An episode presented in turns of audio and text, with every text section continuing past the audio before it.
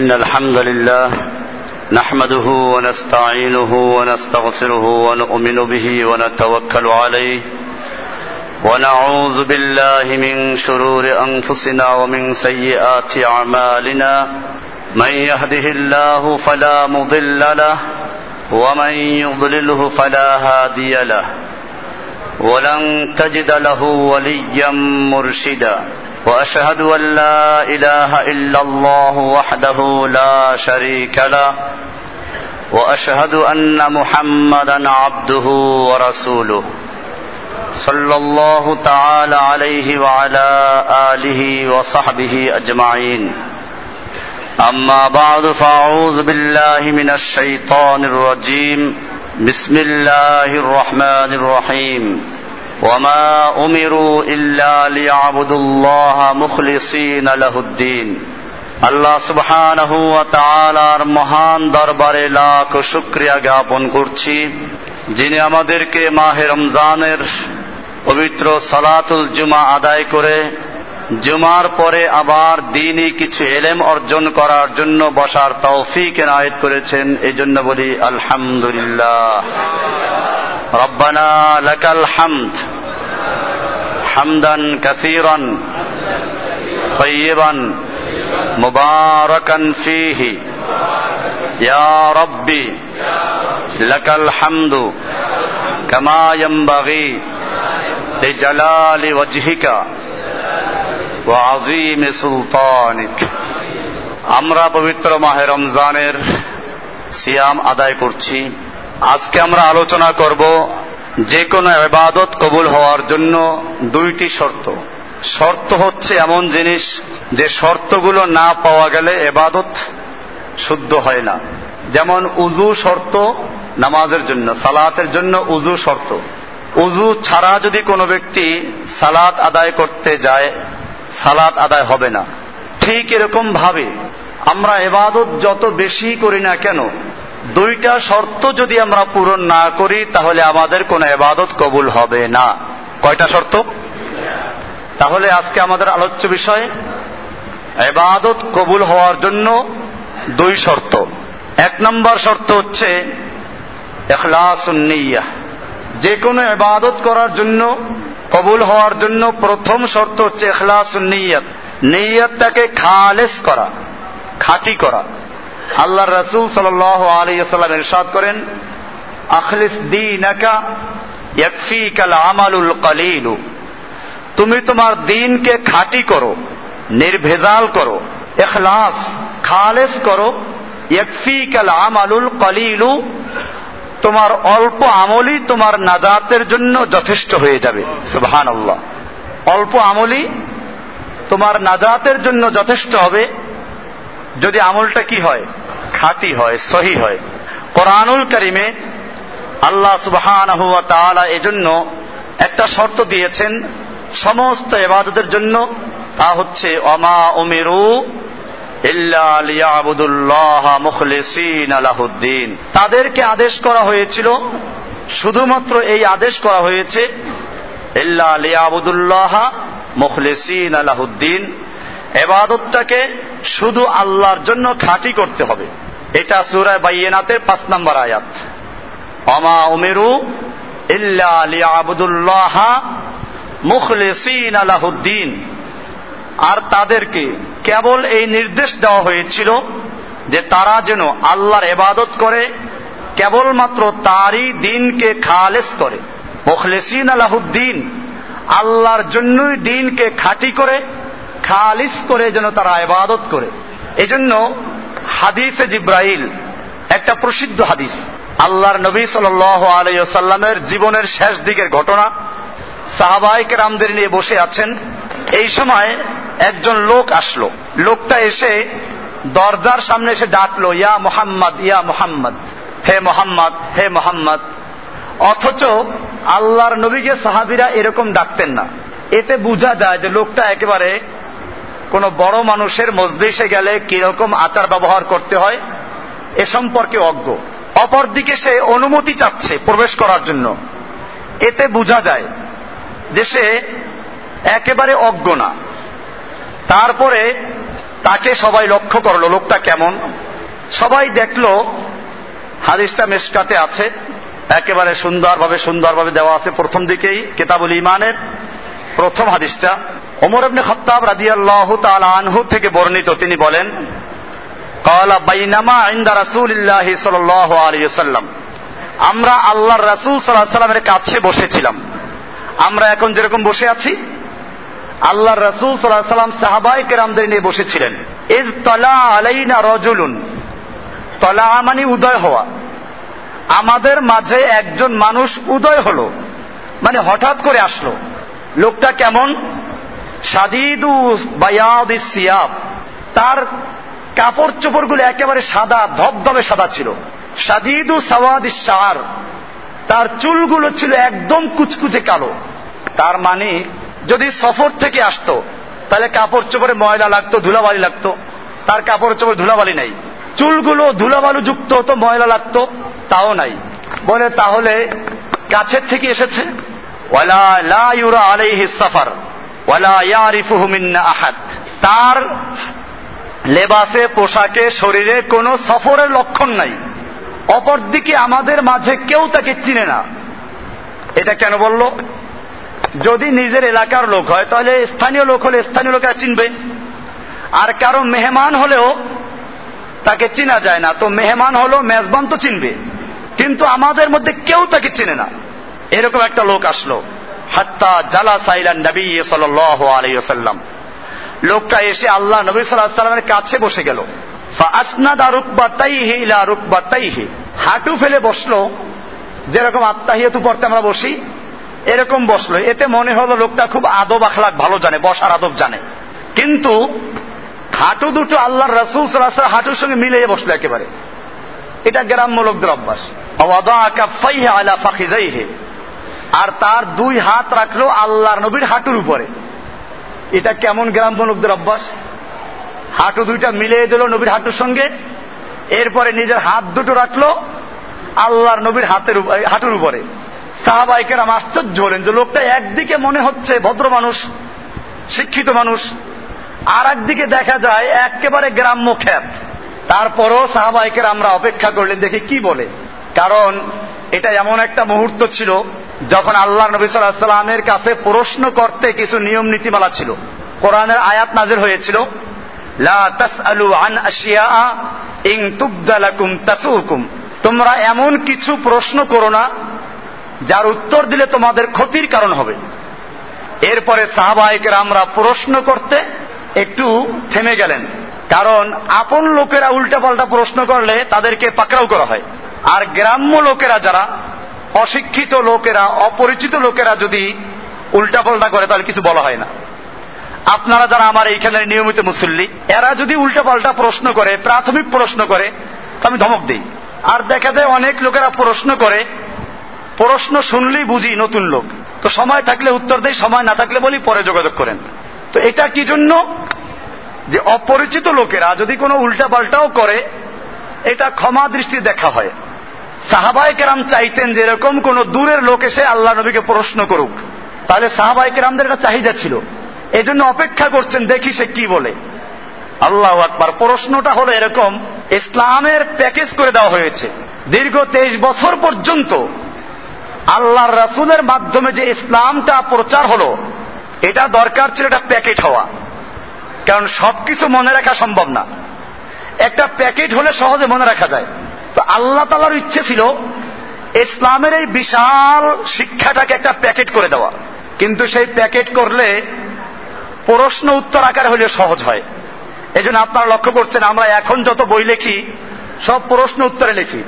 এই যে এটা এখানে লেখা আছে, কোরআন ও সহিহ হাদিসের আলোকে রমজানের ফাজায়েল, মাসায়েল ও অপরিহার্য বিষয়াবলীর উপর একটি গুরুত্বপূর্ণ কিতাব, প্রশ্ন উত্তরে কিতাবুস সাওম লেখা আছে না। প্রশ্ন উত্তরে এজন্য যে এতে সহজ হয় বোঝাটা। আমরা আকীদার উপরে প্যাকেজ লিখেছি কিতাব, কিতাবুল আকায়েদ, প্রায় 350 প্রশ্ন উত্তর। আকীদা সম্পর্কীয় যত বিষয় লেখা হয়েছে, আল্লাহ তাআলার ইচ্ছে ছিল ইসলামটাকে একটা প্যাকেট করে দেওয়া। এখন এই প্যাকেট করতে হলে প্রশ্ন করতে হবে। আর প্রশ্ন করতে হলে এমন লোকের প্রয়োজন যার সবকিছু জানা আছে। এইরকম জানা আছে কার? জিব্রাইলের। কার জানা আছে? জিব্রাইলের। কারণ জিব্রাইল এই দীর্ঘ 23 বছর পর্যন্ত নবুয়াতের সবকিছু নিয়ে আগমন করেছেন। আর অপরদিকে আল্লাহর রাসূল সাল্লাল্লাহু আলাইহি সাল্লাম যদি জানেন যে প্রশ্নকর্তা উত্তর জানে, প্রশ্নকর্তার উত্তর মুখস্থ আছে, তাহলে উত্তরটা বিস্তারিতভাবে হবে না, সংক্ষিপ্ত আকার হবে। এই জন্য আল্লাহ তাআলার ইচ্ছা হল যে জিব্রাইল কি প্রশ্ন করুক, আল্লাহর রাসূল সাল্লাল্লাহু আলাইহি সাল্লাম উত্তর দেউক, কিন্তু যেন আল্লাহর রাসূল সাল্লাল্লাহু আলাইহি সাল্লাম জিব্রাইলকে চিনতে না পারেন, আল্লাহর নবী যেন জিব্রাইলকে চিনতে না পারেন, সেজন্য জিব্রাইল এই উল্টোপাল্টা কিছু ভাব করলো। এবারে শোনেন কি প্রশ্ন করেছে। একটা কিতাবুল আকায়েদ নিয়ে আসলে, কিতাবুল আকায়েদ ওইখানে একটা কিতাবুল আকায়েদ নিয়ে আসো। আমাদের কিতাবুল আকায়েদেও এই আকারই লেখা হয়েছে। এবারে প্রশ্ন, ওই আগন্তুক ব্যক্তি আল্লাহ নবী চিনতে পারছেন না, প্রশ্নকারীকে প্রশ্ন করছে, ইয়া মুহাম্মদ আখবিরনি আনিল ইসলাম, হে মুহাম্মদ আমাকে খবর দিন, আমাকে বলে দিন ইসলাম সম্পর্কে, ইসলাম কি জিনিস এটা আমাকে বলুন, প্রশ্ন করা হলো। আল্লাহ রাসূল সাল্লাল্লাহু আলাইহি সাল্লাম উত্তর দিচ্ছেন, দেখেন কি বলছেন, ক্বালা আল ইসলামু আন তাশহাদা আল্লা ইলাহা ইল্লাল্লাহ ওয়া আন্না মুহাম্মাদার রাসূলুল্লাহ। ইসলাম হচ্ছে তুমি এই সাক্ষী দিবে যে আল্লাহ ছাড়া কোনো ইলাহ নেই, মুহাম্মদ সাল্লাল্লাহু আলাইহি সাল্লাম আল্লাহ তাআলার রাসূল, এই সাক্ষী দেওয়া, মৌখিক ঘোষণা করা। ওয়া তুকিমাস সালাতা, সালাত কায়েম করা। ওয়া তুতিয়াজ যাকাতা, যাকাত আদায় করা। ওয়া তাসুম রমাদানা, রমজানের সিয়াম আদায় করা। ওয়া তাহুজ্জাল বাইতা ইন ইসতাতা ইলাইহি সাবিলা, আর বাইতুল্লাহ গিয়ে হজ করা যদি তুমি সে পর্যন্ত যাওয়ার অবস্থা রাখো। সুন্দর উত্তর হল না? আমাদের যদি কেউ জিজ্ঞেস করে ইসলাম কি, তো ইসলামে দেব ইমান ঢুকাইয়া, ইমানে দেব ইসলাম ঢুকাইয়া। তো সেজন্য উত্তর হয়ে গেল যে সাক্ষী দেওয়া, দুইটা বিষয় সাক্ষী দেওয়া আর সালাত কায়েম করা, যাকাত দেওয়া, হজ করা, এগুলো বলা হলো সিয়াম পালন করা। প্রশ্নকারী বলল ক্বালা সাদাক্তা, আপনি ঠিকই বলেছেন। প্রশ্নকারী কি বলল? আপনি ঠিকই বলেছেন। এখন এতে বোঝা যায়, প্রশ্ন করার ঢঙ্গে বোঝা যায় যে উত্তর জানা নাই, আর উত্তর দেওয়ার পরে বলছে আপনার উত্তর ঠিক। ওমর ইবনে খাত্তাব বলেন আজিবনা লাহু, আমরা আশ্চর্য হলাম। ইয়াসআলুহু ওয়া ইউসাদদিকুহু, লোকটা আল্লাহর নবীকে প্রশ্ন করছে, আবার আল্লাহর নবীর উত্তরের পরে বলছে আপনি ঠিকই বলেছেন, আল্লাহর নবীকে সত্যায়ন করছে। এই সত্যায়ন করতে পারে কে? যার উত্তর জানা আছে। আমরা আশ্চর্য হলাম। যাক, তারপরে আবার লক্ষ্য করলাম অকালা, সে আবার বলল ইয়া মুহাম্মদ, দ্বিতীয় প্রশ্ন, আখবিরনি আনিল ঈমান, আমাদেরকে ঈমান সম্পর্কে বলুন। এতে বোঝা গেল যে ইসলাম বাহ্যিকভাবে সাক্ষী দেওয়া ইসলাম, বাহ্যিকভাবে সালাত কায়েম করা ইসলাম, বাহ্যিকভাবে সওম আদায় করা ইসলাম, বাহ্যিকভাবে যদি কেউ হজ করে ইসলাম, বাহ্যিকভাবে যাকাত দিচ্ছে আমরা ইসলাম বলবো, তাকে মুসলিম বলবো, কিন্তু মুমিন বলতে পারা যাবে না। এজন্য আবার পাল্টা প্রশ্ন করলেন, দ্বিতীয় প্রশ্ন মাল ঈমান, আপনি আমাকে বলুন ঈমান কি জিনিস। দ্বিতীয় প্রশ্ন কি করলো? ঈমান কি জিনিস। এবারে আল্লাহ রাসূল সাল্লাল্লাহু আলাইহি ওয়াসাল্লাম উত্তর দিচ্ছেন ক্বালা আন তুমিনা বিল্লাহি ওয়া মালায়েকাতিহি ওয়া কুতুবিহি ওয়া রুসুলিহি ওয়াল ইয়াউমিল আখির ওয়া তুমিনা বিল কদরি খাইরিহি ওয়া শাররিহি। এবারে সাক্ষী দেওয়া না, এবারে তুমিনা, তুমি ঈমান আনবে, অন্তর দিয়ে বিশ্বাস করবে আল্লাহর প্রতি, ওয়া মালায়েকাতিহি, আল্লাহর মালায়েকা বা ফেরেশতাদের প্রতি, ওয়া কুতুবিহি, আল্লাহর কিতাবগুলোর প্রতি, ওয়া রুসুলিহি, আল্লাহর রাসূলদের প্রতি, ওয়াল ইয়াউমিল আখির, এবং আখিরাতের দিবসের প্রতি, ওয়া তুমিনা বিল কদরে, এবং তুমি বিশ্বাস করবে কদরে, তাকদীরে বিশ্বাস করবে, খাইরিহি ওয়া শাররিহি, ভালো মন্দ সবটাই আল্লাহর পক্ষ থেকে। আল্লাহর নবী উত্তর দিলেন ক্বালা সাদাক্তা, লোকটা বলল আপনি ঠিকই বলেছেন, আপনার উত্তর ঠিক। ওমর ইবনে খাত্তাব বলেন যে আমরা আবার আশ্চর্য হলাম যে লোকটা আবার একই কথা বলল, আপনি ঠিকই বলেছেন। প্রশ্ন করার থেকে বোঝা যায় তার উত্তর জানা নাই, আর এই কথা বলছে যে আপনি ঠিকই বলেছেন, এতে বোঝা যায় যে তার উত্তর জানা আছে। এরপরে লোকটা 3 নম্বর প্রশ্ন করল, ফাখবিরনি আনিল ইহসান, আপনি আমাকে বলুন ইহসান সম্পর্কে। ইহসান কি জিনিস, এই যেটা নিয়ে আমি আলোচনা করছি ইখলাস, এই আলোচনাটা করার জন্যই মূলত দীর্ঘ হাদিসটা আলোচনা করছি। জিবরাইল মানে ওই আগন্তুক মুসাফের ব্যক্তি প্রশ্ন করল, আমাকে বলুন ইহসান সম্পর্কে, ইহসান কি। এবার আল্লাহর রাসূল সাল্লাল্লাহু আলাইহি ওয়াসাল্লাম বলছেন, ক্বালা আনতা'বুদাল্লাহ কা'আন্নাকা তারাহু, তুমি আল্লাহর ইবাদত করবে এমন ভাবে যেন তুমি আল্লাহকে দেখতে পাচ্ছ। কি বললেন? তুমি আল্লাহর ইবাদত করবে এমন ভাবে যেন তুমি আল্লাহকে দেখতে পাচ্ছ। ফাইল্লাম তাকুন তারাহু, কেননা যদিও তুমি আল্লাহকে দেখতে পাচ্ছ না, ফাইন্নাহু ইয়ারাকা, নিশ্চয়ই আল্লাহ তারা তোমাকে দেখতে পাচ্ছেন। সুবহানাল্লাহ বিহামদিহি, তুমি আল্লাহর ইবাদত করবে এমন ভাবে যেন তুমি আল্লাহকে দেখতে পাচ্ছ, আর তুমি যদিও আল্লাহকে দেখতে পাচ্ছ না কিন্তু আল্লাহ নিশ্চয়ই তোমাকে দেখতে পাচ্ছেন।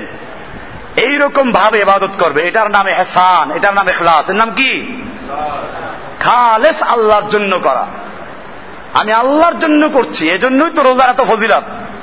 ওই যে রোজার হাদিসে বলা হয়েছে যে ফাইন্নাহু লি, সওম আমার জন্য রাখা হয়, ওয়া আনা আজজি বিহি।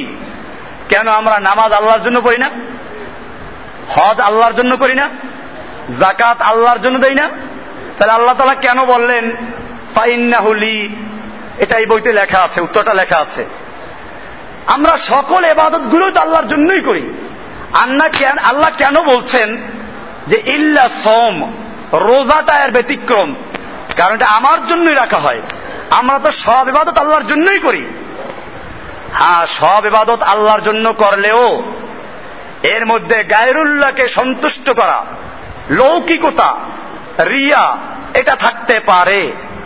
কিন্তু একমাত্র সওম, রোজা, যার মধ্যে লৌকিকতা থাকার কোনো সুযোগ নাই। কেউ যদি মানুষকে খুশি করার জন্য রোজা রাখে, তো সে রোজা না রেখেও মিথ্যা বলতে পারে আমি রোজা রেখেছি, বলতে পারে না? কারণ অনেক সুযোগ আছে, গোপনে খেতে পারে, পান করতে পারে। এত কিছু সুযোগ থাকা সত্ত্বেও যখন কোনো ব্যক্তি একমাত্র আল্লাহকে ভয় করে গোপনেও খায় না, কেউ দেখে না তাও খায় না, এরকম যদি কোনো ব্যক্তি সিয়াম পালন করে, সেটা শুধুমাত্র কার জন্য রাখা হয়? এই জন্য আল্লাহ তাআলা বলছেন ইল্লা সাওম ফাইন্নাহু লি ওয়া আনা আজজি বিহি, তবে সাওমটা এর ব্যতিক্রম, এটা শুধুমাত্র আমার জন্যই রাখা হয়, আমি আল্লাহ নিজের হাতে এর পুরস্কার দান করব। আল্লাহু আকবার। আল্লাহ যেমন মহান, আল্লাহর পুরস্কারটাও কি।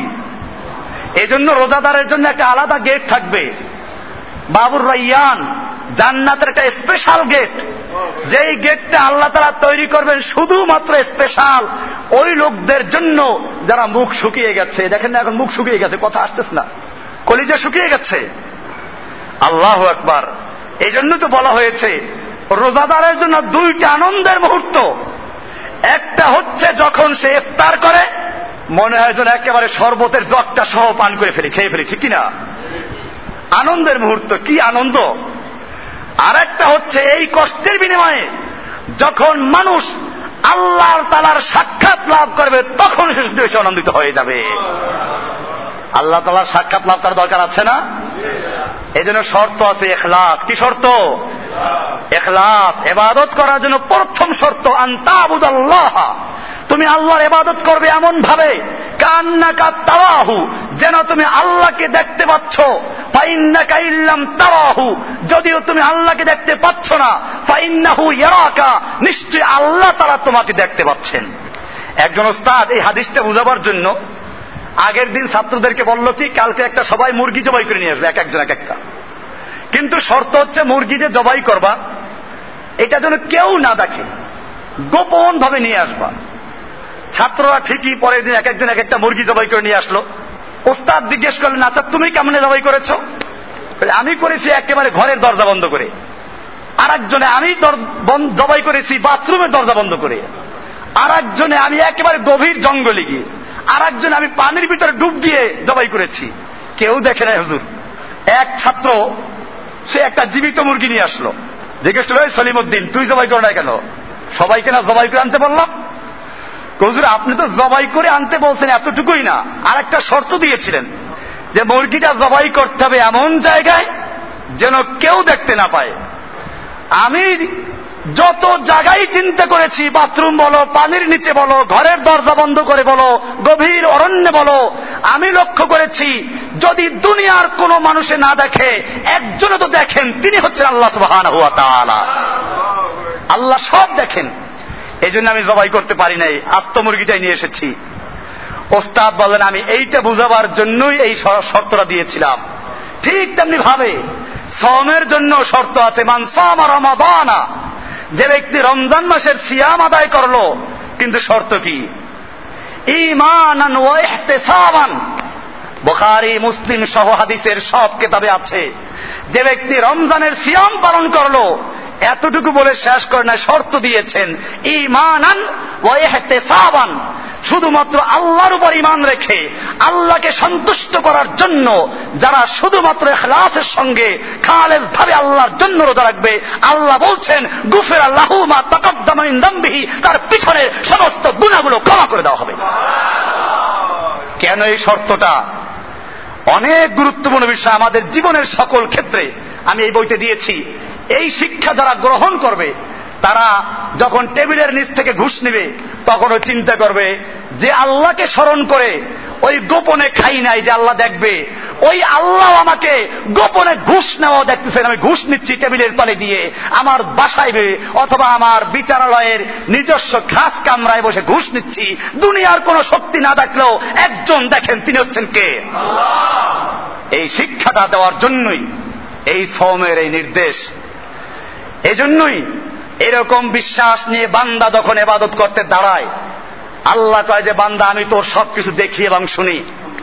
নামাজ দাঁড়িয়ে বান্দা প্রথম বলে আলহামদুলিল্লাহি রাব্বিল আলামিন, সমস্ত প্রশংসা আল্লাহর জন্য। গায়েব, ওই যে গ্রামারে পড়েন নাই, উত্তম পুরুষ, নাম পুরুষ, মধ্যম পুরুষ, তো প্রথমে বলে সে সমস্ত প্রশংসা আল্লাহর জন্য, গায়েব অনুপস্থিত রেখে। আর রহমান, যিনি অত্যন্ত দয়ালু, আর রহিম, এরকম বলা হচ্ছে মালিক ইয়াউমিদ্দিন পর্যন্ত। এবারে আল্লাহ তাআলা বলে বান্দা তুমি যে এত প্রশংসা করছো, সে আল্লাহর সঙ্গে তোমার সম্পর্কটা কি? আর সম্পর্ক যখন হবে তখন আর কোনো ভায়া মাধ্যম থাকবে না। সেজন্য বান্দা এবারে পরিচয় দিচ্ছে ইয়াকা নাবুদু ওয়া ইয়াকা নাস্তাইন, আল্লাহ আমি কেবলমাত্র তোমারই গোলামি করি এবং তোমার কাছে সাহায্য চাই। একটা মানপত্র যখন দেয় কোন এমপি সাহেবকে, মন্ত্রী সাহেবকে, মানপত্রে কয়টা অংশ থাকে? প্রথম অংশ, যাকে মানপত্র দেওয়া হচ্ছে তার প্রশংসা। সদরঘাটের কামান, মাস্তানে জামান, হাজীগঞ্জের মিনারা, দিল্লির লালকিল্লা, এরকম অনেক প্রশংসা। এরপরে দ্বিতীয় অংশ থেকে পরিচয়, আপনার সঙ্গে আমাদের সম্পর্কে, এই আপনি এখানে এসেছিলেন, আপনাকে আমরা ভোট দিয়েছি, এই আপনি এখানে বিয়ে করেছেন, আপনার শ্বশুরবাড়ি এখানে, সম্পর্ক। এরপরে 3 নম্বর হলো আসল জিনিস, আবেদন। ঠিক এরকম ভাবে সূরায়ে ফাতিহার মাধ্যমে মানুষ প্রথমে আল্লাহর প্রশংসা করে আলহামদুলিল্লাহ রাব্বিল আলামিন থেকে মালিক ইয়াউমিদ্দিন পর্যন্ত। এরপরে আল্লাহ বলছেন বান্দা এখন আসল তোমার পরিচয় বলো, তোমার মধ্যে আমার মধ্যে কি সম্পর্ক, কোন ভয়া মাধ্যম আছে কিনা? এবারে বান্দা বলছে না, ইয়াকা নাবুদু ওয়া ইয়াকা নাস্তাইন, আল্লাহ আমি কেবলমাত্র তোমারই গোলামি করি, তোমারই ইবাদত করি, আমি কোনো খাজা বাবার গোলাম না। আমি গোলাম ঠিকই, তবে দুনিয়ার কোনো খাজা বাবার গোলাম না, গাজা বাবার গোলাম না, ল্যাংটা বাবার গোলাম না, পীর বাবার গোলাম না। ইয়াকা নাবুদু, আমি কেবলমাত্র তোমারই গোলামি করি, ওয়া ইয়াকা নাস্তাইন, তোমার কাছেই সাহায্য চাই। ইখলাস, সরাসরি আল্লাহকে বলা হচ্ছে। এরপরে আল্লাহ বলে বান্দা বলো এবারে কি চাও? বান্দা এবারে বলে সাহায্য চাই। এবারে সাহায্য আবেদন করো, ওই মানপত্রের 3 অংশ। এবারে মানপত্রের 3য় অংশ, রাস্তা চাই, পোল চাই, মাননীয় স্পিকার কি মাননীয় ব্রিজ, একটা স্পিকার চাই। এক এমপি বলেন এরকম, মাননীয় ব্রিজ একটা কি চাই, আমার এলাকায় একটা স্পিকার চাই। তো প্রথম অংশ হচ্ছে মানপত্রের প্রশংসা, আলহামদুলিল্লাহ রাব্বিল আলামিন থেকে মালিক ইয়াউমিদ দিন পর্যন্ত প্রশংসা করা হলো। এরপরে ইয়াকা নাআবুদু ওয়া ইয়াকা নাস্তাইন দিয়ে আল্লাহর সঙ্গে বান্দার সম্পর্ক ক্লিয়ার করা হলো যে আমরা কেবলমাত্র তোমারই গোলামি করি, আর কোনো জায়গায় না। ওয়া ইয়াকা নাস্তাইন, আমরা কেবলমাত্র তোমার কাছেই সাহায্য চাই। সাহায্য দেবো কার কাছে? না কোনো ফকিরের কাছে, না কোনো পীরের কাছে, না কোনো মানুষের কাছে, না মাজারের কাছে, না দরগাওয়ালার কাছে, না দুর্গাওয়ালার কাছে, না জুলফে দারাজ, গেসু দারাজ, খাজা নওয়াজ, বান্দা নওয়াজ, গরিব নওয়াজ, মানুষকে এতগুলো টাইটেল দিয়ে দিয়ে সম্পূর্ণ মানুষগুলোকে আল্লাহর আসনে বসিয়েছে। সাহায্য করার মালিককে, সাহায্য করার মালিককে। এই জন্য মনে রাখতে হবে প্রথম শর্ত ইখলাসুল ইবাদা লিল্লাহি তাআলা, একমাত্র আল্লাহর জন্য ইবাদতটা খালিজভাবে করতে হবে। ইবাদত কবুল হওয়ার জন্য প্রথম শর্ত। এরপরে দুই নাম্বার শর্ত ইখলাসের সঙ্গেই করলো, খুব ভালো নিয়তে করলো, কিন্তু করলো বিদআত। করলো কি? তাহলে প্রথম নাম্বার শর্ত ছিল কি? ইখলাসুন নিয়ত, ইখলাসুল ইবাদা, ইবাদতটাকে খালেস আল্লাহর জন্য করা। আর ইখলাসের বিপরীত, ইখলাসের বিপরীত তাওহীদের বিপরীত যেটা, তার নাম কি? এজন্য জিব্রাইলের এই হাদিসে আসছে ফাখবিরনি আনিল ইহসান, আমাকে ইহসান সম্পর্কে বলুন। এই আগন্তুক প্রশ্ন করলো, তিন নম্বর প্রশ্ন।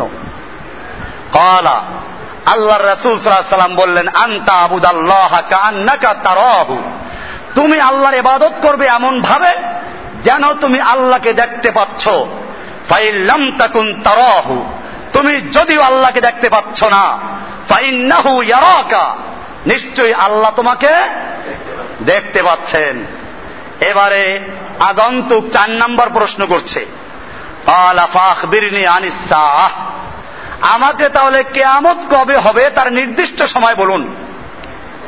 আল্লাহর রাসূল সাল্লাল্লাহু আলাইহি ওয়াসাল্লাম বলেন ক্বালা মাল মাসউলু আনহা বিআলাম মিনাস সাইল, জিজ্ঞাসিত ব্যক্তি জিজ্ঞাসাকারীর চেয়ে বেশি জানে না। তার মানে এটা তোমারও জানা নাই, আমারও জানা নাই। কিয়ামত সব কখন হবে এটা কি কেউ জানে? কোন নবী জানে? কোন রাসূল জানে? কোন ওলি জানে? কেউ জানে না। এবারে জিব্রাইল বলল তাহলে ফাখবিরনি আন আমারাতিহা, আমাকে কিয়ামতের কিছু লক্ষণ বলুন, আলামত বলুন। আল্লাহর রাসূল সাল্লাল্লাহু আলাইহি ওয়াসাল্লাম বলছেন ক্বালা আন তালিদাল আমাতু রাব্বাতাহা, আন তালিদাল আমাতু রাব্বাতাহা, মেয়ে লোক তার মনিবকে জন্ম দিবে। তার মানে এমন একটা মুহূর্ত আসবে যখন নিজের মায়ের পেটের সন্তানরা মায়ের সঙ্গে এমন আচরণ করবে যেমন মালিক তার দাস দাসীদের সঙ্গে আচরণ করে থাকে, যেন মা তার নিজের পেটে নিজের মালিককে জন্ম দিল। এরকম শুরু হয়ে গেছে না এখন? আনতালিদাল আমাতু রাব্বাতাহা, একটা নারী, একটা মহিলা তার মনিবকে জন্ম দিবে। দুই নম্বর ওয়ান তারাল হুফাত আল উরাত আল আলাতা রিআ আশায়ে ইয়াতাতাওয়ালুনা ফিল বুনিয়ান, আর তুমি দেখবে, হুফাত হাফিনের বহুবচন, খালি পা, একসময় খালি পায়ে ছিল। আল উরাতা, নাঙ্গা বদন, শরীরে কাপড় চোপড় পরার মতো অবস্থা ছিল না। আল আলা, অসহায়, একেবারে না খেয়ে ক্ষুধার্ত থাকত। রেয়াশায়, ছাগলের রাখাল, রাখালের মধ্যে কোয়ালিটি আছে, উটের রাখাল, গরুর রাখাল, মহিষের রাখাল, এরও একটা মান মর্যাদা আছে। আর আরব দেশে ছাগল হলো মিসকিন জানোয়ার, গরিবের জানোয়ার। আল্লাহ রাসূল সাল্লাল্লাহু আলাইহি ওয়াসাল্লাম বলছেন ছাগলের রাখাল, এই জাতীয় লোকগুলো ইয়াতাতাওয়ালুনা ফিল বুনিয়ান, তারা লম্বা লম্বা অট্টালিকা তৈরি করার ক্ষেত্রে প্রতিযোগিতা করবে, টাওয়ার বানাবে। টাওয়ার বানাচ্ছে এখন অধিকাংশ মালিকগুলো, খুঁজে দেখেন না। এক সময় পায়ে জুতা পরার ক্ষমতা ছিল না, গায়ে কাপড় পরার ক্ষমতা ছিল না, হয়তো ঘাটের কুলি ছিল। এই লোকগুলো ইয়াতাতাওয়ালুনা ফিল বুনিয়ান, লম্বা লম্বা তারা অট্টালিকা নির্মাণ করার প্রতিযোগিতা করবে। আল্লাহর রাসূল সাল্লাল্লাহু আলাইহি ওয়াসাল্লাম উত্তর দিলেন ক্বালা সুম্মান তালাকা, এই প্রশ্ন করে লোকটা চলে গেল।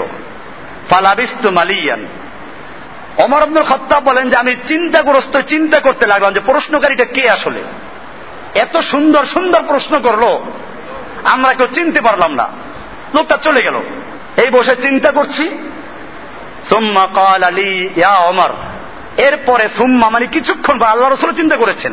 আর এক হাদিসে আসছে একটা লোককে বলেন দেখো লোকটা কই গেল, দেখো লোকটা নাই, উধাও। আল্লাহর রাসূল সাল্লাল্লাহু আলাইহি ওয়াসাল্লাম বুঝতে পারলেন, এবারে বলছেন সুম্মা ক্বাল আলী ইয়া ওমর, হে ওমর আতাদরি মানি সায়েল, তুমি কি জানো এই প্রশ্নকারী কে ছিল? এই প্রশ্নকারী কে ছিল জানো কি? বলতো আল্লাহু ওয়া রাসূলুহু আ'লামু, আমি বললাম যে আল্লাহ এবং আল্লাহর রাসূলই ভালো জানেন। ক্বালা ফাইন্নাহু জিবরাইল, আল্লাহর রাসূল সাল্লাল্লাহু আলাইহি ওয়াসাল্লাম বলেন এ হচ্ছে জিবরাইল, এ হচ্ছে জিবরাইল। আতাকুম ইউআল্লিমুকুম দীনাকুম, যে তোমাদের কাছে এসেছিল তোমাদেরকে তোমাদের দ্বীন শিক্ষা দেওয়ার জন্য, দ্বীন শিক্ষা দেওয়ার জন্য, প্রশ্ন উত্তরের মাধ্যমে তোমাদেরকে দ্বীন শিক্ষা দেওয়ার জন্য তিনি এসেছিলেন। এই হাদিসের থেকে আমরা নিয়েছি প্রশ্ন উত্তরে এই কিতাব লেখা, কারণ প্রশ্ন উত্তরের মাধ্যমে একটা জিনিস খুব সহজে ক্লিয়ার করা যায়। এখানে এই হাদিসে আরো একটু বাড়ানো আছে, ওই যে বললেন তুমি দেখবা বোবা বধির এরা মুলুক আল আরদ, বড় বড় ক্ষমতাশালী হয়ে গেছে। এরপরে বললেন যে ওই যে জিব্রাইল যে জিজ্ঞেস করলো কিয়ামতের লক্ষণ বলুন, সেখানে আল্লাহর রাসূল সাল্লাল্লাহু আলাইহি ওয়াসাল্লাম একটা উত্তর দিয়েছেন কোরআনে আয়াত দিয়ে, ফি খামসিন, এটা পাঁচটা জিনিসের একটা, লা ইয়ালামুহুন্না ইল্লাল্লাহ, যেই পাঁচটা জিনিস আল্লাহ ছাড়া আর কেউ জানে না। সেই পাঁচটা জিনিস কি কি? কোরআনের আয়াতে আছে ইন্নাল্লাহা ইনদাহু ইলমুস সাআহ, নিশ্চয়ই আল্লাহর কাছে রয়েছে ইলমুস সাআহ, কিয়ামতের সঠিক সময়। কার কাছে? কিয়ামত কবে হবে এর সঠিক ইলম জানেন কে? একমাত্র আল্লাহ। 2 নম্বর ওয়ায়ালামুল ওয়ায়ুনাজ্জিলুল গায়স, এবং তিনি বৃষ্টি নাজিল করেন, বৃষ্টি কখন আসবে তার সঠিক ইলম একমাত্র কার কাছে? বলে মানুষে যে আবহাওয়া অফিস থেকে বলে দেয়, আরে ভাই ওটা ওই মেশিন দিয়া দূরের থেকে লক্ষণ দেখে, সাগরে মেঘ তৈরি হয়েছে তখন বাতাসের গতিরতি মেপে বলে যে এই টাইমে বৃষ্টি হতে পারে, তাও লেখে আবহাওয়ার পূর্ব আভাস, তাও অনেক সময় মিথ্যা হয়। আবার অনেক সময় পুরা দুনিয়া উল্টেই যায়, আবহাওয়ার অফিস খবরও থাকে না। এজন্য এটা মনে বুঝতে হবে যে বৃষ্টি হওয়ার সঠিক ইলম কার কাছে? কয়টা হলো? 2টা। 3 নম্বর ওয়ানাজিল গায়স ওয়ায়ালামু মা ফিল আরহাম, 3 নম্বর হলো মানুষের রেহেমের ভিতরে বাচ্চা দানিতে কি বাচ্চা আছে এটা আল্লাহ জানেন। কয় যে এখন তো আমরা ওই যে আল্ট্রাসাউন্ড করে দেখি বাচ্চা পুরুষ না মেয়ে লোক, আরে ভাই এটা বলা হয় না এখানে, এখানে বলা হয়েছে মা ফিল আরহাম, রেহেমের মধ্যে কি আছে। ওই বাচ্চাটা তোমার যে আশা বাচ্চা বড় হবে আমাকে খাওয়াবে আব্বু ডাকবে, এইটা আসলে বাচ্চা ওরকম হবে নাকি উল্টো হবে, নাকি বিয়ে করে শ্বশুরকে আব্বা ডাকবে, আর শিক্ষিত হওয়ার কারণে তোমাকে পরিচয় দিতে লজ্জা পাবে সেজন্য তোমাকে বলবে ঘরের কর্মচারী, এরকম করবে, তাকে জানা আছে? এটা বলা আছে ওয়া মা ফিল আরহাম, বাচ্চা কি আছে রেহেমের ভিতরে এটাও একমাত্র জানেন কে? আল্লাহ। কারণ মা বাপ যদি জানতো যে বাচ্চাটা ভবিষ্যতে মা বাবার আনুগত্য করবে না, বিয়ে করে শ্বশুরকে আব্বা ডাকবে শাশুড়িকে আম্মু ডাকবে বউকে নিয়ে থাকবে, এমনও শোনা যায় বিয়ে করে মাকে বলে মা এই তোমার বউ, এই বউ যদি তোমাকে ভালো বলে তাহলে তুমি ভালো, আর খারাপ বলে তুমি খারাপ, মানে বউয়ের মাধ্যমে মাকে কি করা হচ্ছে, মাপা হচ্ছে। ওই যে আমাদের দেশের লোকেরা কোরআন হাদিস মাপে কার মাধ্যমে? বুজুর্গদের দ্বারা। এত বড় বড় বুজুর্গেরা এত বড় বড় আলেমরা যা বলে এটাকে মিথ্যে বলে নাকি? তাহলে বুজুর্গদের দ্বারা আর আলেমদের দ্বারা মাপে কি? কোরআন হাদিস। কোরআন হাদিসের দলিল দিলেও এদের বিশ্বাস হয় না, কারণ বুজুর্গেরা এত বড় বুজুর্গের কম জানে। ওই বেটা ডাক একটা হাদিস পড়ুক এসে সামনে, কারণ মসজিদের ইমাম হলে চলবে নাকি? যেগুলো ঘোরে ধরে নিয়ে আসে আমার সামনে, হাদিস তো উড়াইতেই পারবে না, গুলা মিলাদ খাইতে খাইতে আর হারাম খাইতে খাইতে শক্তিও শেষ হয়ে গেছে, তা জাগাইতেও পারবে না। এই কিতাব আছে ওদের কাছে, ফাউস চালাকি করো, ওদের কাছে গেলে পাইবা লাল কালিয়ার তাবিজের বই, তাবিজের বই ছাড়া আছে কিছু? বেহুদা লোক কোথাকার, পারলে কান ধরে নিয়ে আস আমার সামনে। এই সেদিন যখন জানাজার মাস্তা বললাম, ওই মৌলবী এখানে ছিল তখন কোনো খবর নাই, আমি যখন বলি এইখান থেকে বাইরে চলে গেছে ওইখানে চিলেচিলি করে, ইবলিস। ওই বেলা তো ক্ষমতা থাকবে এখানে দাঁড়াইতি, আর আমি তো হাদিস খুলে দিতাম, পর জানে যে পায়জামা ঘরে পায়খানা পেশাব করে পায়জামা নষ্ট হয়ে দিবে। এই সমস্ত বেহুদা কতগুলো এই লোকগুলো মানুষকে গোমরা করে। সাধারণ পাবলিক চিন্তা করে এত বড় বড় হুজুর এরা কি কোরআন হাদিস বুঝে না? কোরআন হাদিসকে মাপবো আমরা বুজুর্গ দিয়া, না বুজুর্গদেরকে মাপবো কোরআন হাদিস দিয়ে? কোরআন এবং হাদিস অনুযায়ী যার কথা মিলবে তারটা মানবো, আর যারটা মিলবে না তারটা কি করব? বর্জন করে দিব। সাহস রাখবেন বুকে, হকের পক্ষে লড়াই করবেন, যুদ্ধ করবেন, শহীদ হয়ে যাবেন। শহীদ হলে কার জন্য হব? যেখানে বাতিল ওখানে লড়াই করবেন, সঙ্গে সঙ্গে প্রতিবাদ করবেন। আমি একদিন বলেছি, আপনারা অন্য জায়গায় শুনে আমার কাছে রিপোর্ট করেন, দরকার নেই রিপোর্ট করেন, আমরা তো জানি। এইরকম রিপোর্ট করে যারা দুর্বল আমি তাদেরকে পাত্তা দিই না, আমি ওইদেরকে বলি ভালো মানুষ যারা যেখানে রাস্তায় ঘাটে যেখানে শুনবে অন্যায় করা হচ্ছে, মানুষকে গোমরা করা হচ্ছে, ওইখানে প্রতিবাদ করবে, ওইখানে দলিল চাবে, কোরআন হাদিসের দলিল চাবে। আমি তাদেরকে বলি তারা সত্যিকার অর্থে সাহাবায়ে কেরামদের আদর্শের সৈনিক। এই জন্য যেখানে দেখবেন মানুষকে গোমরা করছে, দোকানে, বাজারে, হাটে, মার্কেটে, যেখানেই দেখবেন কেউ মানুষকে বিভ্রান্ত করছে, দলিলবিহীন গোমরা করছে, সেখানে প্রতিবাদ করুন, লড়াই করুন, মারামারি করুন, যুদ্ধ করুন, সেখানে আপনি শহীদ হয়ে যান। সেই শহীদের কার জন্য হব? অনেকে আছে জিহাদ করতে আফগানিস্তান যাব, জিহাদ করতে ইরাক যাব। ওই বেটা জিহাদ কি এখন আফগানিস্তানে আছে? আফগানিস্তানে তুই জিহাদ করতে গেলে 1 লাখ টাকা খরচা হবে, 2 লাখ টাকা খরচা হবে। ওই 2 লাখ টাকা দিয়ে বাংলাদেশের রাইফেল কেন, একটা পিস্তল কেন। পিস্তল কিনে ওইখানে যে কাফেরদের বিরুদ্ধে লড়াই হচ্ছে এইখানে সেই কাফেরদেরকে মার। ওইখানে তোর একটা কাফের মারতে যে তেল খরচ করতে হবে এইখানে ওই 1 পয়সা দিয়া এইখানে ওই কাফেরদেরকে 10টা মারতে পারবি। ওই কাফের আছে না দেশে? এখন জেহাদ গ্লোবাল জেহাদ, জেহাদ বিশ্ব জেহাদ, মুসলিমরা গোটা বিশ্বে জেহাদ করছে। সুতরাং যারা আমার কাছে অনেকে আসে যারা আমি আফগানিস্তান যেতে চাই দোয়া করেন, আমি তোমার জন্য দোয়া নাই, কারণ তোমার জন্য ফরজ হচ্ছে কাতিলুল্লাযীনা ইয়ালুনাকুম মিনাল কুফফার, তোমরা লড়াই করো ওই সমস্ত কাফেরদের বিরুদ্ধে যারা তোমাদের পাশে আছে, তোমাদের পাশে বসে নবীকে গালিগালাজ করছে। এই ধানমন্ডিতে একটা স্কুলের টিচার কি জানি মদন মোহন না কোন কি যেন, একটা কাফের, একটা হিন্দু, সে আল্লাহ রসুলকে নিয়ে হজকে নিয়ে উপহাস করেছে, মজা করেছে।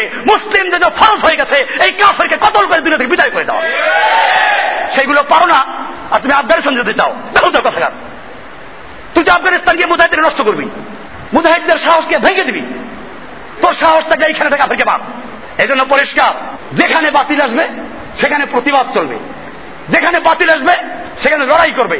আমরা আফগানিস্তানকে লড়াই করবো যেমন জীবন দেবো কার জন্য? তো সে আল্লাহ এখানে আছে না? এখানেও লড়াই করবো কার জন্য? জেহাদ করবো কার জন্য? মারামারি করবো কার জন্য? শহীদ হবো কার জন্য? কাজে খেয়াল রাখতে হবে, দুনিয়ার যে কোনো প্রান্তে যে ব্যক্তি ইসলামকে চ্যালেঞ্জ করবে সেখানেই মুসলিমরা সেখানে মোকাবেলা করবে। এটাই তো নিয়ম। আফগানিস্তানে চ্যালেঞ্জ করেছে, সেখানে মুজাহিদরা দাঁড়িয়ে গেছে। চেচনিয়া চ্যালেঞ্জ করেছে, মুজাহিদিন দাঁড়িয়ে গেছে। ইরিত্রিয়া চ্যালেঞ্জ করেছে, মুজাহিদিন মোকাবেলা করেছে। ফিলিস্তিনে চ্যালেঞ্জ করেছে, মুজাহিদিন মোকাবেলা করেছে। ইরাকে চ্যালেঞ্জ করেছে, মুজাহিদিন মোকাবেলা করেছে। আরাকানে চ্যালেঞ্জ করেছে, মুজাহিদিন মোকাবেলা করেছে। কোন জায়গায় কুফফাররা চ্যালেঞ্জ করেছে, মুসলিমদেরকে পায় নাই, মুজাহিদিন পায় নাই, মুজাহিদিনরা তাদেরকে বঞ্চিত করে নাই, বরং মুজাহিদিনরা তাদেরকে স্বাগত জানিয়েছে। আসো আমরা এটাই চাই, তোমাদের সঙ্গে যুদ্ধ করে আমরা আল্লাহর কাছে চলে যাবো শহীদ হয়েছে। কাজে মনে রাখতে হবে, আজকে বাতিল সব জায়গায় মাথা চাড়া দিয়ে উঠছে, আর আমরা জেহাদ করার জন্য আফগানিস্তান চলে যাব। আমাদের জন্য কি আফগানিস্তানে জেহাদ করা ফরজ, না আমার দেশে জেহাদ করা ফরজ? আমার জন্য কি আফগানিস্তানের শিরক বিদআতের জেহাদ করা ফরজ, না আমার এলাকায় করা ফরজ? এই ফতোয়া ভালো করে বুঝে রাখবেন। আজকে আমার দেশে পার্বত্য অঞ্চলে দলে দলে মুসলমানকে খ্রিস্টান বানানো হচ্ছে। আমি নিজে তার সাক্ষী, বহু জায়গায় গিয়েছি, মুসলমান দলে দলে খ্রিস্টান হয়ে গেছে। আজকে খ্রিস্টানরা ইসলামকে চ্যালেঞ্জ করছে, হিন্দুরা চ্যালেঞ্জ করছে। কয়েকদিন পর পর আল্লাহর নবীকে নিয়ে গালিগালাজ করা হচ্ছে, আল্লাহর নবীকে নিয়ে উপহাস করা হচ্ছে, আল্লাহর নবীকে নিয়ে ব্যঙ্গ চিত্র আঁকা হচ্ছে, আল্লাহর নবীকে নিয়ে উপহাস করা হচ্ছে, আর্টিকেল লেখা হচ্ছে। আর আমরা এখানে বসে বসে জেহাদের চিন্তা ভাবনা করছি, আফগানিস্তান কবে যাবো তারপর জেহাদ করবো। জেহাদ এখন গ্লোবাল জেহাদ, বিশ্বময় জেহাদ, যার কারণে জেহাদের আলোচনা আজকে করছি না। তো বলছিলাম যে 3 নম্বর লয়া আলাম মাহফিল আর হাম, রেহেমের মধ্যে কি আছে এটা জানেন একমাত্র কে? আল্লাহ। 4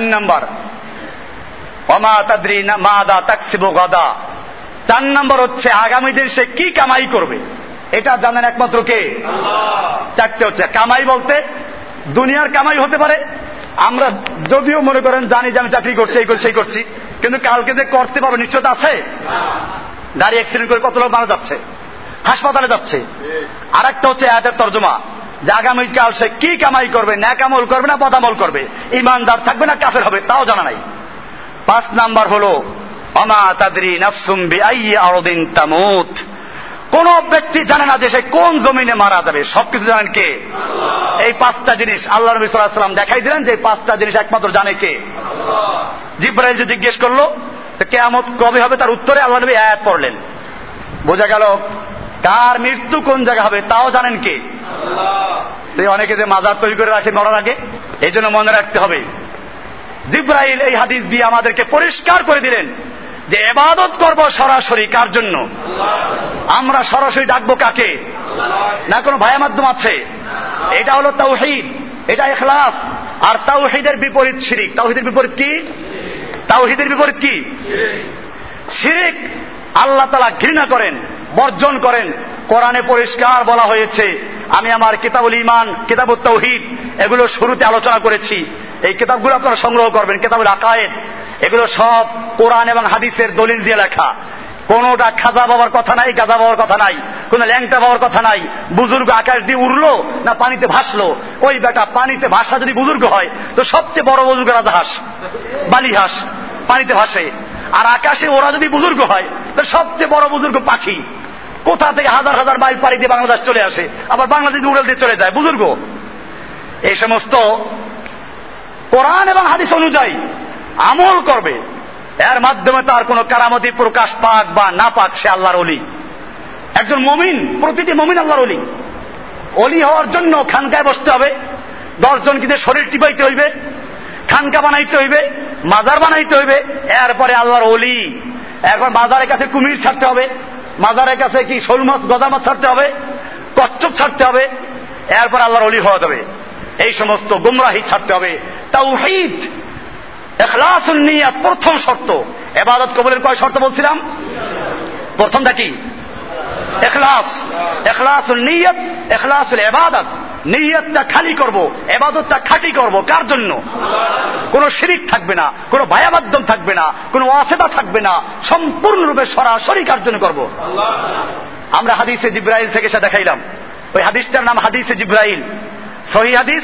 হাদিসের প্রায় সব কিতাবে আছে। সমস্ত মুহাদ্দিস যারা হাদিস জানে তারা সবাই জানে। এটা জানে না কারা?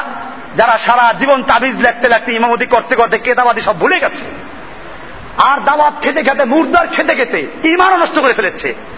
এই লোকগুলো এই সমস্ত হাদিসের ধারে কাছেও নেই। কোরআনুল কারীমে এই তাওহীদের বিপরীত হচ্ছে শিরিক। তাওহীদের বিপরীত কি? কোরআনে বলা হয়েছে, আল্লাহ তাআলা বলছেন এই শিরিক যুক্ত ইবাদত আল্লাহ কবুল করেন না। আল্লাহ তাআলা কোরআনে বলছেন ইন্নাহু মান ইউশরিক বিল্লাহি ফাকাদ হারামাল্লাহু আলাইহিল জান্নাহ ওয়া মাওয়াহুন নার। সূরা মায়েদা 72 নম্বর আয়াত। আল্লাহ বলছেন ইন্নাহু মান ইউশরিক বিল্লাহি, নিশ্চয় যে ব্যক্তি আল্লাহর সঙ্গে শিরিক করলো ফাকাদ হারামাল্লাহু আলাইহিল জান্নাহ, সে ব্যক্তি আল্লাহ তাআলা তার জন্য জান্নাতকে হারাম করে দিয়েছেন, ওয়া মাওয়াহুন নার, এবং তার ঠিকানা বানিয়ে দিয়েছেন জাহান্নাম। তার ঠিকানা কোথায়? শিরিক করলে জান্নাত না জাহান্নাম? তো যারা বলে যে পিশাব সব দেখে, সব শুনে, একেবারে মুরিদের খবর সব রাখে, সব দেখে, ভালো মন্দের সব মালিক, এগুলো কি? শিরিক। কোরআনে আল্লাহ তাআলা শর্ত আরোপ করেছেন ইবাদত কবুল হওয়ার জন্য। আল্লাযীনা আমানু ওয়া লাম ইয়ালবিসু ঈমানাহুম বিযুলমিন, যারা ঈমান এনেছে এবং ঈমানটাকে তারা শিরিকের সঙ্গে যুক্ত করে নাই, শিরিকের সঙ্গে মিশায় নাই, শিরিকের সঙ্গে ভেজাল দেয় নাই, এই সমস্ত লোকদের জন্য আল্লাহ তাআলা জান্নাত তৈরি করেছেন। জান্নাত তৈরি করেছেন কাদের জন্য? যারা ঈমান এনেছে, আল্লাহর সঙ্গে কাউকে শরীক করে নাই।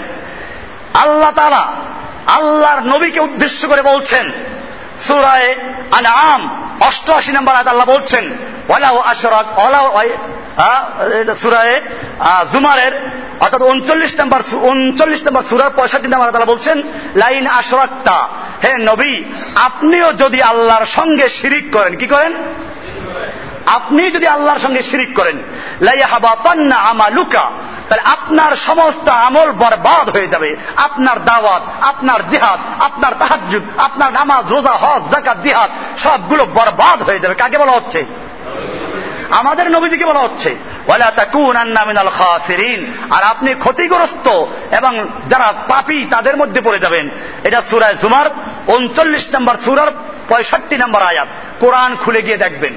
এরপরে শুধু আমাদের নবী না, আল্লাহ তাআলা অনেক নবীদের নাম উল্লেখ করে তারপরে বলছেন ওয়ালাউ আশরাকু, এইটা সূরা নামের ৮৮ নম্বর আয়াত। ওয়ালাউ আশরাকু, যদি এই নবীরাও শিরিক করত, যেই নবীরা সারা জীবন তাওহীদের দাওয়াত দিয়েছেন, যেই নবীরা চরম জুলুম নির্যাতন সহ্য করেছেন, জিহাদ করেছেন, কাউকে হত্যা করা হয়েছে, কাউকে করাত দিয়ে চিরা হয়েছে, কারো গর্তের মধ্যে নিক্ষেপ করা হয়েছে, এই নবীদের সম্পর্কে আল্লাহ বলছেন ওয়ালাউ আশরাকু, যদি এই নবীরাও আল্লাহর সঙ্গে শিরিক করত লাহাবিতা আনহুম মা কানু ইয়ামালুন, তাহলে এই নবীরা সারা জীবন যে সমস্ত আমল করেছে সমস্ত আমলগুলো তাদের বরবাদ হয়ে যেত। তাদেরকে বলা হলো নবীদেরকে।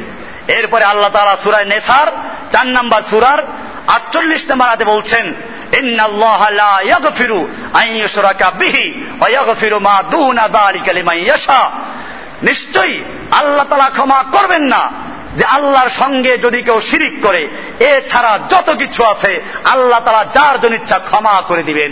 শিরিকের গুনাহ যদি কেউ নিয়ে যায় আল্লাহ ক্ষমা করবেন না, আর শিরিক ছাড়া এর নিচে যত গুনাহ আছে ইচ্ছে করলে আল্লাহ তাআলা ক্ষমা করে তাকে জান্নাত দিয়ে দিবেন। এজন্য খেয়াল রাখবেন, আজকে আলোচনা করলাম ইবাদত কবুল হওয়ার জন্য কয় শর্ত। ১ নম্বর শর্ত কি? ইখলাস, ইখলাসুন নিয়াত, ইখলাসুল ইবাদত। নিয়তও খাঁটি করতে হবে, ইবাদতটাও খাঁটি করতে হবে। কার জন্য? এটা খেয়াল রাখতে হবে। কোরআনের আরেক আয়াতে বলছে ফামান কানা ইয়ারজু লিকা রাব্বিহ ফালইআমাল আমালান সালিহা ওয়ালা ইউশরিক বিইবাদাতি রাব্বিহি আহাদা। ফামান কানা ইয়ারজু লিকা রাব্বিহ, যে ব্যক্তি তার রবের লেখা অর্জন করতে চায়, সাক্ষাৎ করতে চায়, ফালিয়ামাল আমালান সালিহা, সেজন্য বেশি করে আমলে সালেহ করে। এরপরে আল্লাহ বলছেন ওয়ালা ইউশরিক বিইবাদাতি রাব্বিহি আহাদা, সেজন্য তার রবের ইবাদতের সঙ্গে কোনো কাউকে শরীক না করে, কোনো খাজা বাবাকে না, কোনো গাদা বাবাকে না, কোনো ল্যাংটা বাবাকে না, কোনো পীর বাবাকে না, কোনো মাদারওয়ালাকে না, কোনো দরগাওয়ালাকে না, কোনো কাউকে না। একমাত্র ইবাদত করবে কাকে? সন্তুষ্ট করার জন্য। আর যদি মাঝখানে ভেজাল লাগায়, ভায়া মাধ্যম লাগায়, পীর ছাড়া আল্লাহকে পাওয়া যাবে না, তাহলে মক্কার কুফফারদের মতো হলো।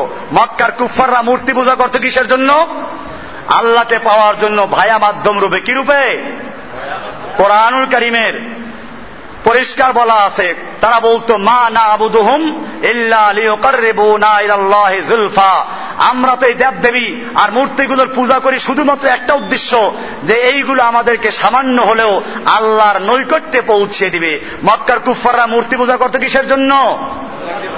আল্লাহকে পাওয়ার জন্য, নৈকট্য লাভ করার জন্য, মাধ্যম রূপে। মাধ্যম রূপে মূর্তি পূজা করলে যদি মুশরিক হয়, তাহলে এখন যারা মাধ্যম রূপে পীরদেরকে বানায় সেই লোকগুলো মুশরিক হবে কিনা? আল্লাহ তাআলা কোরআনে পরিষ্কার বলে দিয়েছেন, কোনো ভায়া নাই, মাধ্যম নাই, স্পষ্ট বলেছেন। সূরা বাকারার ১৮৬ নম্বর আয়াত, এই রমজান মাস সব ভায়া মাধ্যম ত্যাগ করে, সব খাজা বাবা ত্যাগ করে, গাজা বাবা ত্যাগ করে, ল্যাংটা বাবা ত্যাগ করে, পীর বাবা ত্যাগ করে আল্লাহ তাআলার ডাকে সাড়া দাও। আল্লাহ বলছেন ওয়াইদা সালাকা ইবাদি আন্নী ফাইন্নী করিব, হে নবী আপনাকে যদি আমার বান্দারা আমার সম্পর্কে জিজ্ঞেস করে আমি তার ডাক শুনি কিনা, আপনি জেনে রাখুন ফাইন্নী করিব, আমি বান্দার কাছেই রয়েছি। উজিব দাওয়াতাদ দাঈ ইযা দানি, আমি বান্দার ডাকে সাড়া দেই যখন সে ডাক দেয়। সাড়া দেয় আগে, ডাক দেয় পরে, তার মানে তার ডাক দিতে দেরি হয়, আমি আল্লাহ কবুল করতে কোনো দেরি করি না। সেজন্য আল্লাহ বলছেন যেন তার ডাক দেওয়ার আগেই আমি কবুল করে নিয়েছি। এটা সূরা বাকারার ১৮৬ নম্বর আয়াত। এখানে আল্লাহ বলছেন উজিবু দাওয়াতাদ দাঈ, আমি আহ্বানকারী আহ্বানে ডাকে সাড়া দেই, ইযা দানি, যখন বান্দা ডাক দেয়, যখন বান্দা। এটা পরে বললেন, আর কবুল করি সিদ্ধি আগে। এরপর কোরআন আরেকটা আয়াত, সূরা মুমিনুন ৪০ নম্বর সূরা ৬০ নম্বর আয়াত, আল্লাহ বলছেন ওয়াকালা রাব্বুকুম উদউনি আস্তাজিব লাকুম, তোমাদের রব বলছেন উদউনি আস্তাজিব লাকুম, তোমরা আমাকে ডাক দাও আমি তোমাদের ডাকে সাড়া দিব। ইন্নাল্লাযীনা ইস্তাকবিরুনা আন ইবাদাতি সায়াদখুলুনা জাহান্নামা দাখিরিন, নিশ্চয় যারা আমার ইবাদত থেকে, আমার গোলামি থেকে মুখ ফিরিয়ে অন্য কোনো খাজা বাবা, গাদা বাবা, ল্যাংটা বাবা, পীর বাবার গোলামি করে, আমি অচিরে তাদেরকে অপমান করে, বেইজ্জত করে তাদেরকে জাহান্নামে নিক্ষেপ করে দিব। সূরা আল মুমিনুন 40 নম্বর সূরার 60 নম্বর আয়াত।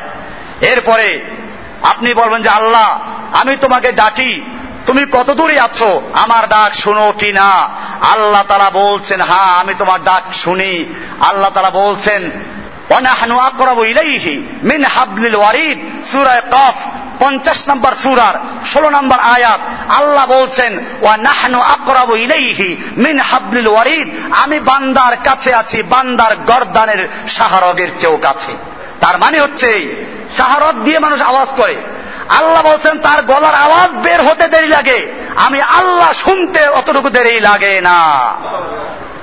এত সুন্দর করে ব্যাখ্যা দিয়ে আল্লাহ বলছেন। এরপরেও যদি আল্লাহকে আমরা ডাকতে গিয়ে ভায়া মাধ্যম তৈরি করি, আল্লাহ কি বরদাস্ত করবেন? আরে বেটা তুমিও তো বরদাস্ত করো না। তুমি যদি দেখো তোমার ছেলে আদরের মেয়ে তোমাকে বাদ দিয়ে আর একজনকে তোমার দোস্তকে বাপ ডাকে, কয়েকদিন ক্ষমা করবা, এরপর বড় হয়ে যদি ডাকে তো থাপ্পড় মারবা, বেটা আর একজনকে বাপ ডাকো, কইবে আব্বু তোমাকেও তো ডাকি ওকেও ডাকি, বেটা শিরিক করছো অংশীদার বানাচ্ছ। তোমার বউ যদি রাত্রে গিয়ে বিছানা দেখলে আরেকটা পুরুষ আছে, জিজ্ঞেস করে এটা কে?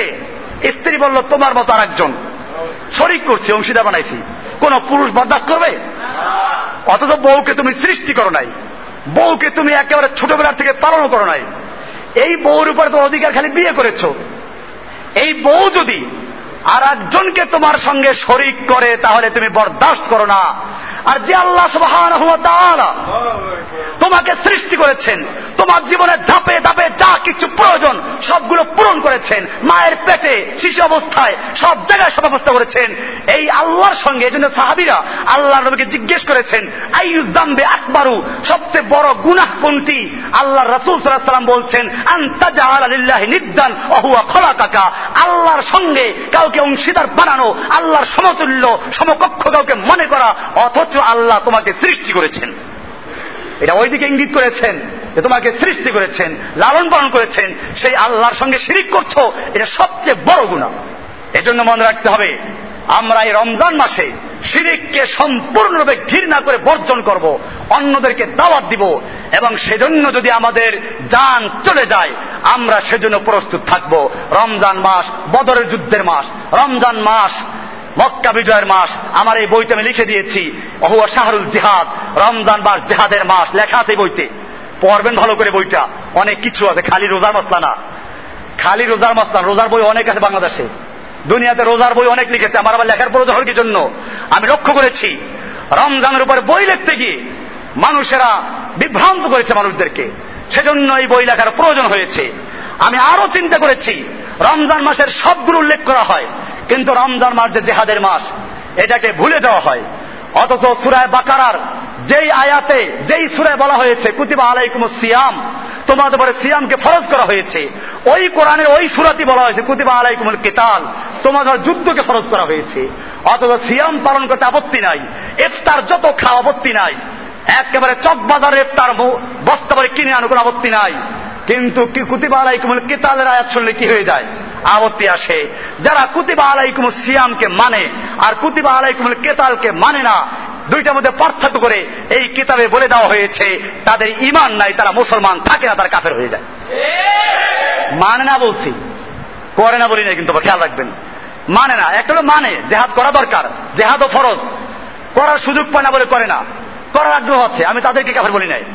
কিন্তু যারা কুতিবা আলাইকুম সিয়াম মানে, ওরা তো বুশেও মানত, আমেরিকার প্রেসিডেন্ট মানে প্রতি বছর রোজাদারদের সিয়ামের সম্মানার্থে মুসলমানদের সম্মানার্থে হোয়াইট হাউসে প্রতি বছর ইফতার মাহফিল দেয় কিনা? এদেশের বড় বড় আলেমরাও ইফতার করে আসছে, তারা গর্বের সঙ্গে বলে বুশের সময় গেছে, গর্বের সঙ্গে বলে বুশ তাকে দাওয়াত দিয়েছে ইফতার করেছে হোয়াইট হাউসে। তাহলে বোঝা গেল কুতিবা আলাইকুম সিয়ামের ভিতরে বুশের কোনো আপত্তি নাই, আপত্তি কোন জায়গায়? কুতিবা আলাইকুমুল কিতাল। এই বিষয়টা এই বইতে ক্লিয়ার করা হয়েছে। প্রত্যেকে একটা দুইটা না 100 কমপক্ষে বই কিনবেন। 100 বইয়ের দাম কত আসবে? 50 টাকা করে হলে, এরপর বেশি নিলে আমার কাছে বলবেন, আমি আরো কমাই দেবো দাম। যারা আরো বেশি নেবেন আরো কমাই দেবো, তার বেশি করে দিবেন, মানুষকে বিলি করবেন আর বুঝাই দিবেন যে মধ্যে কি কি আছে, যেন খালি একটা বই দেওয়া না। এই বইটা একটা দাওয়াতের কাজ করবে। রমজান উপলক্ষে ব্যাপকভাবে দাওয়াত দিবেন। এখন শয়তান বন্দী আছে, আপনারা কি বন্দী হয়ে গেছেন নাকি? শয়তান বন্দী হয়েছে, আপনি কি বন্দী নাকি? তা শয়তান বন্দী হলো কি জন্য? আপনার গতি বাড়াবার জন্য। মানে আপনিও বন্দী বসে গেলেন না, শয়তান যখন বন্দী আপনি ছুটে যান, প্রত্যেকটা মুহূর্তে দাওয়াত দিতে থাকেন, তাওহীদের দাওয়াত ছড়িয়ে দেন, শিরকের বিরুদ্ধে বেদাতের বিরুদ্ধে ছড়িয়ে দেন। এই জন্য আমি আজকে আলোচনা করলাম কি নিয়ে, ইবাদত কবুলের শর্ত কয়টা, কি কি? একটা ইখলাসুন নিয়াত, ইখলাসুল ইবাদত একটা, আরেকটা কি ইত্তেবাউস সুন্নাহ, আরেকটা কি ইখলাসের বিপরীত শিরক, আর ইত্তেবাউস সুন্নাহর বিপরীত বেদাত। এটা নিয়ে আগামী জুমা আলোচনা হবে ইনশাআল্লাহ, বাদ জুমা এটা নিয়ে আলোচনা হবে। আল্লাহ সুবহানাহু ওয়া তাআলা আমাদের সকলকে বিষয়গুলিকে বুঝার আমল করার তৌফিক দান করুন। সাল্লাল্লাহু তাআলা আলা নবিয়িনা মুহাম্মাদি ওয়া আলা আলিহি ওয়া সাহবিহি আজমাইন। সুবহানাল্লাহি বিহামদিহি সুবহানাকাল্লাহুম্মা বিহামদিকা আশহাদু আল্লা ইলাহা ইল্লা আনতা আস্তাগফিরুকা ওয়া আতুবু ইলাইক।